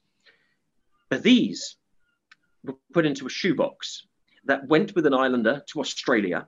He sadly has passed away. His sister went and cleared out his effects, found these, bumped into me. We started talking, brought, well, brought them to me, I should say, and said, Look, what can you tell me? And so we started to read through them. Now, the spelling and grammar and a lot of things is bad. Um, I can read Spanish, but I, kn- I knew there was something important in them. And so I got a very, very good friend from Argentina, a man called Guillermo. Um, and he's he's co-authoring with me, Guillermo Rodriguez. Yeah, an amazing man, incredible friend of mine. And um, we've started going through these. Now it turns out these guys who were there, they were all from the same unit. And each of their letters home, amazingly, tells the war, if you put them all together, they tell the war in a nutshell. They've seen some, the most important things firsthand. They're describing it explaining it, and you can follow the entire unit through the Falklands War, this Argentine unit, and I love this because here in the UK, we don't know about this. And even in Argentina, it's being translated not into just European Spanish, but into Argentine Spanish, into their own dialect by Guillermo. And the guys don't know now, they don't know they're getting their letters back. That's the, that's the trick. Um, and they get those back. And we get to find out more about them, you know, and there's going to be a lot more social media talking to the guys, and their story comes out. So I've taken each of the letters and we've translated them. We're describing where they are, what they're doing, and using their words and the words of a lot of other Argentine soldiers to tell the war as they saw it and to follow this Argentine unit through the war in their own words. Um, but a multitude of letters, which, you know, if they find like one letter these days, it's incredible. We've got quite a few of them. And one of these guys, um, I'm, I'm, trying to say this as not to give it away. One of one of these guys is sort of famous um, in Argentina for, so he's he's you know well known, and um, I think it's just incredible to take these guys' stories and the Argentines who were there. You know, we hear a lot of um, there's a lot of stories of you know scared, starved little conscripts and things like that. Um, the los chicos de la guerra, as they say, the boys of the war. And in Argentina, that's they don't like that. They really don't like that idea of the history. And they say, you know, they weren't boys; they were men. A lot of them. They weren't. You know, some were only a couple of weeks of training. Some had done a whole, like these guys had all done their con- conscripted year, and they all came and signed up again um, back to their unit to go out there. And these guys, one of the hardest things about them, I think, is that they, you can tell that they're brave men. They're very brave men. They're very honorable men. And, you know, they're, they're cold, but they're not complaining. They're hungry, but they're not actually complaining. They're talking about how they survive and there's, you know, a black market in food that's there and things like that. Um, they're giving so much insight into the war. But they're they're totally brave. They know what they're doing there. They know what they're fighting for. Um, I kind of expected, you know, Mom, it's cold. I want to go home, and it gives a wonderful insight into them, and it's something that we don't know here in the UK. Um, really, a, a lot of what it was like for their soldiers. We just, you know, we know the war as our guys tell it and as our historians tell it. But also in Argentina, they also say, um, you know, the war is not known in Argentina, they say, because, excuse me, because the war has been made into a bunch of slogans in Argentina. You know, they don't uh, they don't know uh, the modern generation. I think don't know the cut and thrust of what the men really really went through, and it just captures everything. I I love Last Letters from Stanley. Um, so and you know, hopefully you're going to be seeing a lot a lot more of it. And and just to clarify, Ricky, is that is that your next book? Yeah. Um, last letters from Stanley. Yeah. So last letters from Stanley. Um, now, it was supposed to be out before Christmas, but have to say it, COVID. Um, so the person who currently has the letters can't actually go to where they are and get them moved on before January. So it's going to be in time for the anniversary of the Falklands War coming up. It's probably going to be uh, January, February publication the most important thing, I think, the message in this, um, what my my Argentine friends looking at this got the soul of the book. It's a wonderful term. Um, is that a Falkland Islander? I think this is beyond the Argentine soldier stories or anything else. I think the soul of the book is that a Falkland Islander has reached out and wants these men to have their letters back. These are people who they don't deserve, you know, maybe as far as a Falkland Islander would go, they don't deserve my love, they don't deserve my, you know, my um, sympathies or anything like that. They could just throw them away. And they said, no, these are men. These are men who were there. And I think everyone deserves closure. And if there's a message to the war and the people left, it is that we didn't all lose our humanity and we're all people. And it's a wonderful, wonderful story that Falkland Islander is reaching out, reuniting these men and or their families with this missing piece of their lives. And it really is a book. It isn't a war book as such. I mean, yes, lots of war and death and explosions and things like that. but it's a book about humanity um, and how these guys, these Argentine guys, right at the end, they didn't lose their humanity, and how we still haven't now. We're moving on. We're turning another chapter when we're doing it. So it's a story. What I love is it's a story within a story. You know, it's it's a book, but it tells a whole nother story. It's opened another chapter as it goes, and I absolutely love it. I cannot wait. I know I've read it lots of times, but I cannot wait to physically read it. And it's going to be in both languages as well. Um, so in English, it's Last Letters from Stanley. Now in Spanish, and I hope I'm not going to get in trouble for this, so to speak. All the letters begin with a term that they wrote. The Argentines refer to Stanley, the Falklands capital, as Puerto Argentino. Of course, that means Argentine port. As you can imagine, if you're a Falkland Islander, that's going to really annoy you. But that is what they called it. And every letter opens with that. And so that is the name of the book in Argentine Spanish, Puerto Argentino. And I want these people to realize what their men, what their heroes did, and that it wasn't all flag waving and Viva la Patria and things like that, but you know, the real war that, that 90% of the guys would have seen. Um, and I hope my friends in the Falklands excuse the title, but I think it's important that as many people as possible read these guys' stories and understand the real war from that angle. It's an angle that really hasn't been explored. I'm sure they will understand. You're reminding me slightly of the work of Vince Bramley, who hmm. I'm, I'm yeah. sure you must have come across. Oh, yeah. We know that name, yeah. Vince, uh, um, former para, wrote just two amazing accounts um, of the Falklands War, and he did the first one. Um, it was Excursion to Hell. Yeah which was based on his um, experience of attacking Mount Long- Longdon. Yeah. And the second book, I believe it was Two Sides, Two sides of Hell. Of, of, Hell was the other side of the story, or, yeah. or, or a bit of both sides of the story. And um, my gosh, those Argentines up there on the mountains their their enemy wasn't just the British; it was no. their own of, officers, wasn't it? Yeah. This is one of the things. One of the things I really got right in this was that the the enemy wasn't wearing a British uniform. Were they? To a point, they were, but the enemy they really saw day to day were often their own officers, NCOs, um, and the establishment. Of course, you know these guys are sat here. They're, they are cold. They are wet. They are hungry. They're getting shelled. They're getting bombed and then they're picking up a newspaper telling them how much they're winning, you know, and and it goes through their their thoughts um, and their words as they're reading about a war that the people at home think they're winning, and they're sat here going, you know, I'd I'd kill to see a British guy just to have something to shoot at, you know, we're getting bombed, we're getting shelled, this is this is not an existence, but we we've got to hold on, is what they keep saying. Um, now, as to of course, it's to Vince Bramley. Unfortunately, Vince Vince comes with a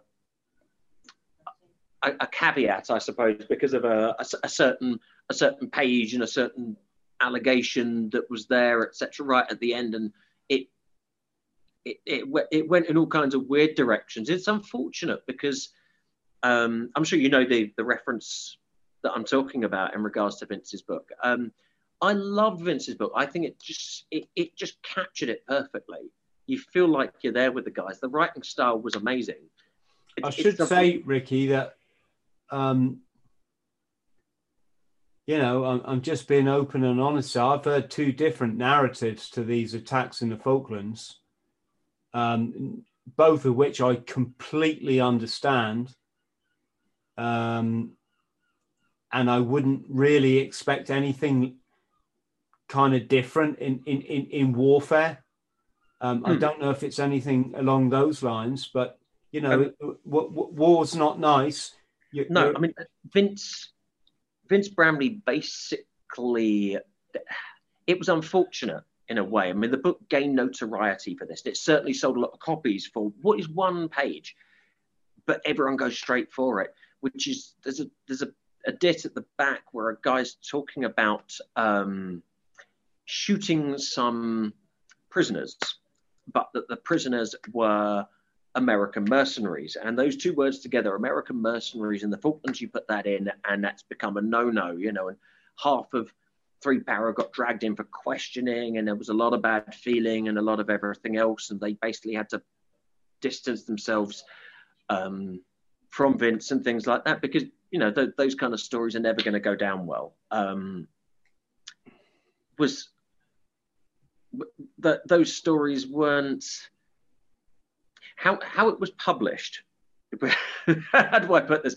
How it was published was not what Vince wrote originally. Is all I'm going to say. I know that for a fact. I'm not going to say what or how because I think it's a, you know, it's a, it it, it, it had caused too much aggro. But uh, that's not what Vince wrote originally. And actually, the man who made him change it was Robert Maxwell. And I'm not going to say any more other than that. But um, it, that's not that's not too that's not beyond our imagination, is it? I mean, if you have a conflict, you're going to have mercenaries. That's um, it um, was it was a big thing. Oddly, there's a little bit in Last Letters from Stanley which references someone else. It's not me saying it. Someone else has said something, and I put a wee note in it and just said, actually, there's there's this thing over here, and there's some interesting bits there's nothing anyone's going to say is, you know, incriminating or damning or what have you. I can only take a man's words and say, there's there's some evidence about what that man said, which is is quite far removed from anything Bramley said. Um, but it, it errs into that, shall we say? Um, but you know, you have to be very careful when mentioning the M word with regards to the Falklands. Everyone seems to have an opinion, and you're going to upset people. So it, it is it is in last letters properly and carefully done to that point um, and respectfully done as well um, so yeah but uh, obviously you mentioned vince's book in regards to how he captured both sides of it and i think that was something i always wanted to do the argentine side is fascinating mainly because we don't know it. It's very easy like you remember seeing the task force come home. I remember seeing the task force come home and you know i was a kid. I didn't really know what it was about. Um, but we remember that and we see images and what have you and we have videos and we have photos but we don't get their side you know they, we tend to be like you know they're, they're the baddies or they're the they're the enemy and we don't focus on them we just focus on our guys so it, it, it's fantastic to look at their side and look at what it was like who they were you know, who they were, who they were fighting, what they felt they were fighting for. Um, it's fascinating. I, I, it's you know the Argentine side of the war has always been very fascinating to me mm. because we it's a side we don't know. Um, so know, I, I feel I've done a you know a big thing for it, and I, I really really think um, Last Letters from Stanley will change a lot of people's perceptions about the war, about the day to day war, and it's Typical, of course, if it's got Ricky D. Phillips written on the front, there's always going to be something that that you didn't know. That was always something I wanted to do. If if, if my name's on the front, there's always going to be some some bits you didn't know and some new stuff coming out of it.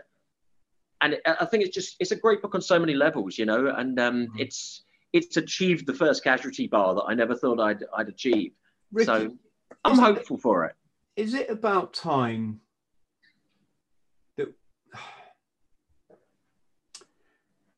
I mean, I'll tell you a little story here, right? My best mate growing up, his dad was a CSM, so Company Sergeant Major in, in 4-2 Commando in the Falklands. Um,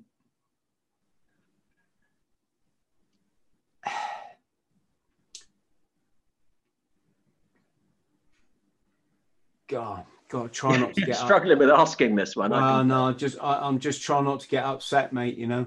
That's all right, mate. Um, what for people listening that, that that don't remember the conflict on on the national media after the news.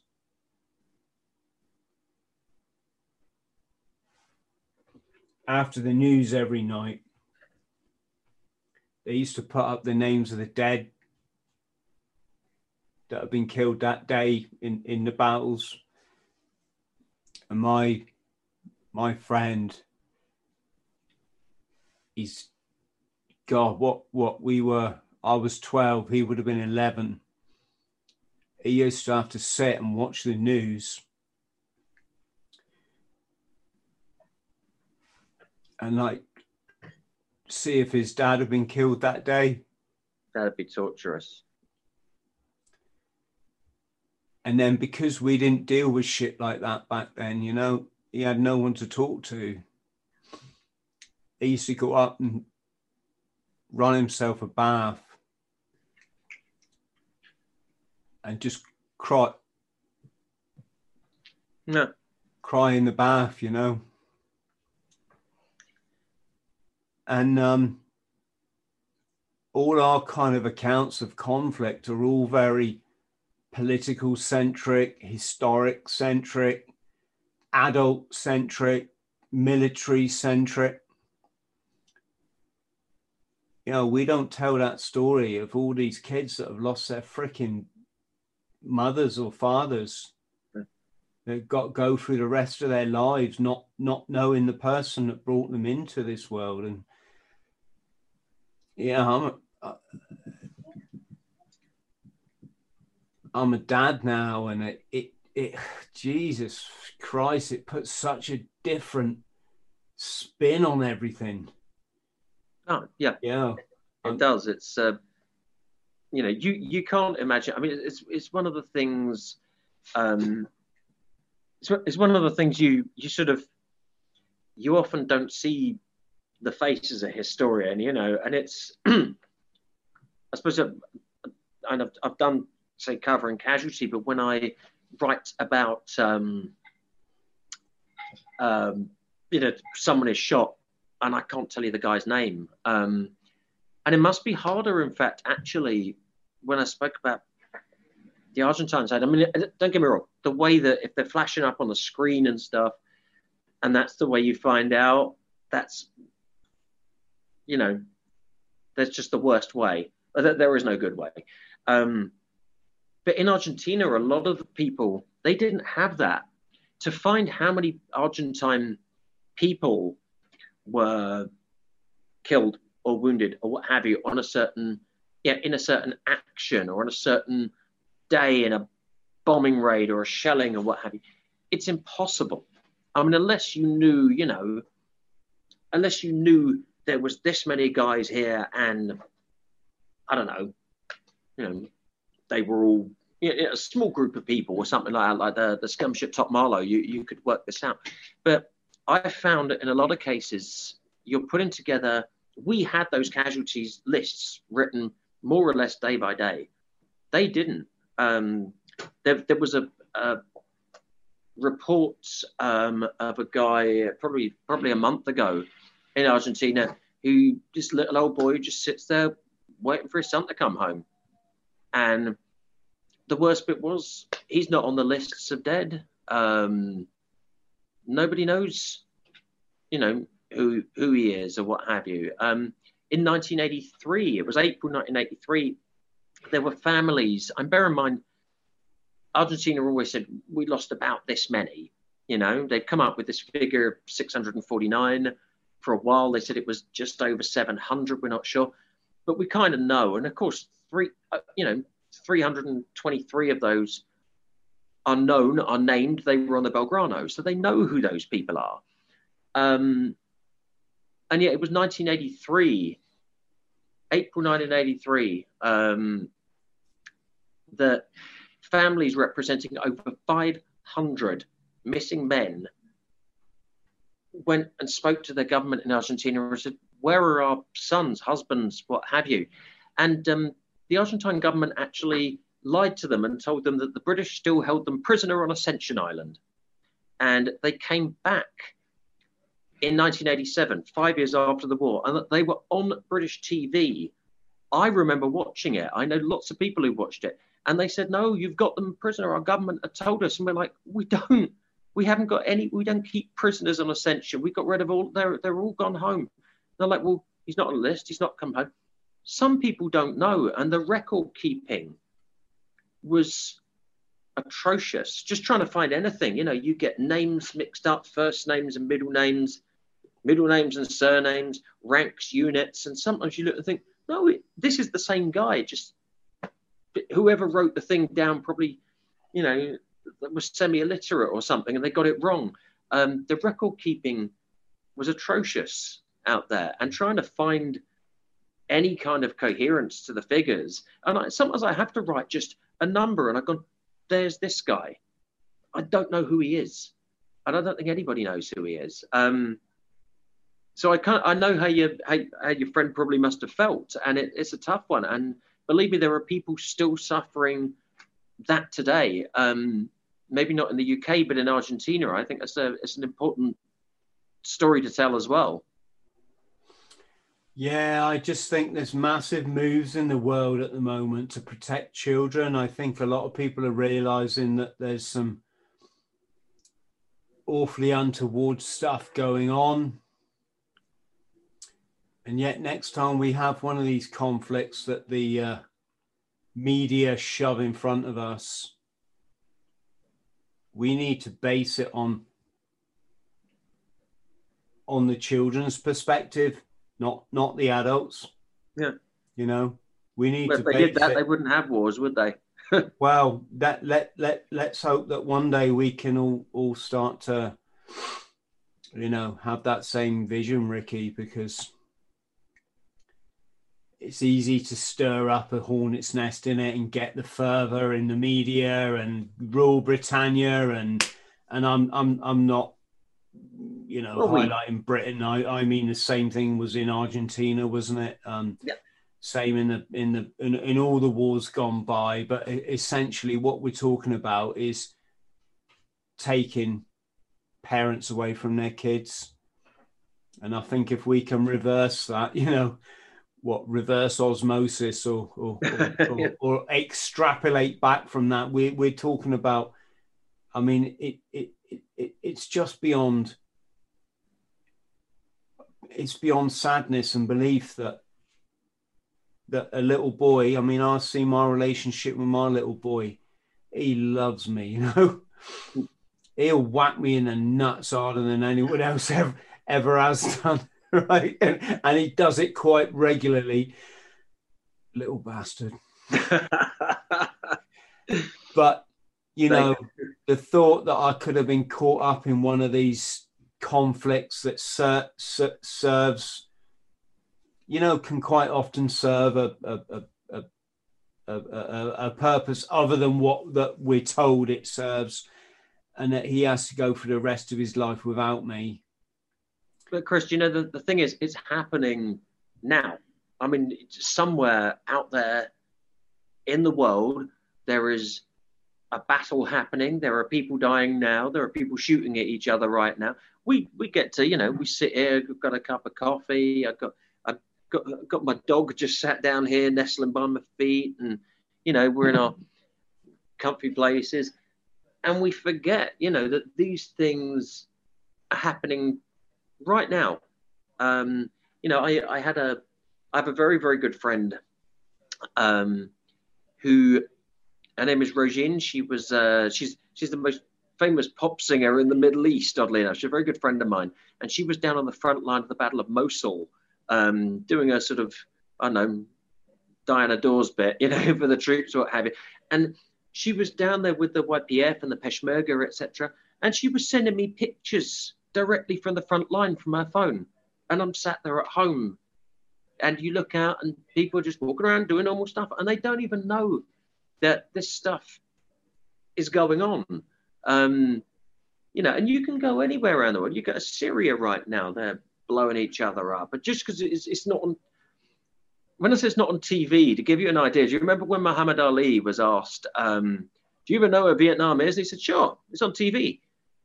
And people just thought he was being thick. He wasn't being thick. He was actually saying that that's it could be anywhere in the world. It's all we're seeing is, is you're controlling the media, whether or not we're upset by it or not.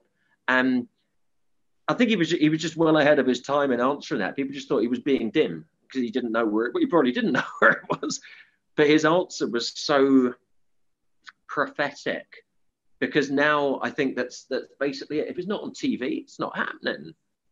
You know, nobody really knows what's going on in the you know in the world or who's attacking who or killing who right now.